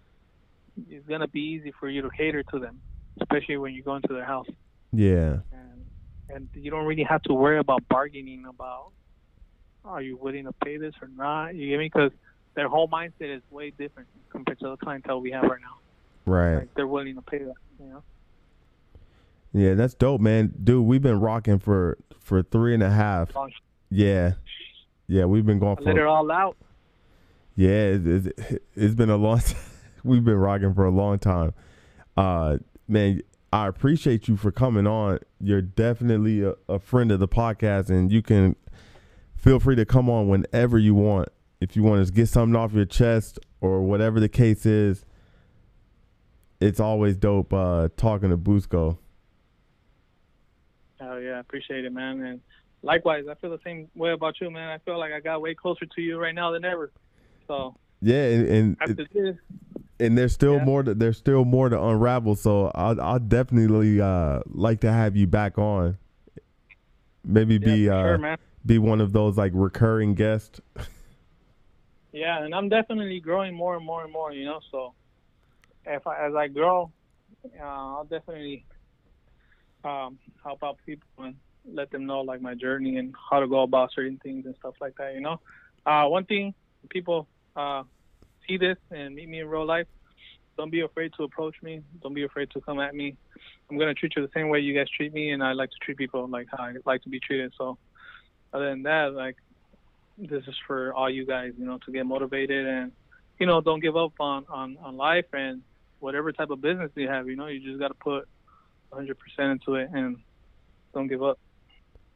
Yep, that's exactly what's up. So I'm gonna wrap up, guys. So don't forget, check this out on iTunes, Spotify, Google Podcasts, Anchor, and many other podcasts and platforms. Share it with anyone that you know may find this information helpful. Busco and myself was is here to help. You DM me, DM it. Like, look, Busco's busy. I'm busy also, but we will definitely try and reply back to you guys. It's actually funny, Busco, because I, I had a guy Mhm. call. I had a guy call me because you know on Instagram you can call people, right? Yeah. Yeah, I had a guy call me on Instagram last night, and he was uh he was surprised that I actually answered, and I Yeah. was I was like, and he hit me up in the morning. He was like, he's like, hey man, uh, thank thanks for actually answering, man. Uh, I was surprised. I was like, I, I didn't really know how to actually, I didn't know what to say to him. I was just like, hey, you know, if you call, I'll answer. You know, it's like it's just one of those things. But I think he was really surprised when I answered the answered the, his Instagram call. But definitely here to help, guys. So um, hopefully, maybe soon we can get Busco back in on the podcast, be a recurring guest. Like you, you have a pretty good following. People actually seem to like really genuinely like you, and you can tell that comes from just the type of guy that you are and the energy that you put out. Yeah. So it's been Yeah, that's cool, man. Yeah, so it's been your man Busco with I Do a Barber. We're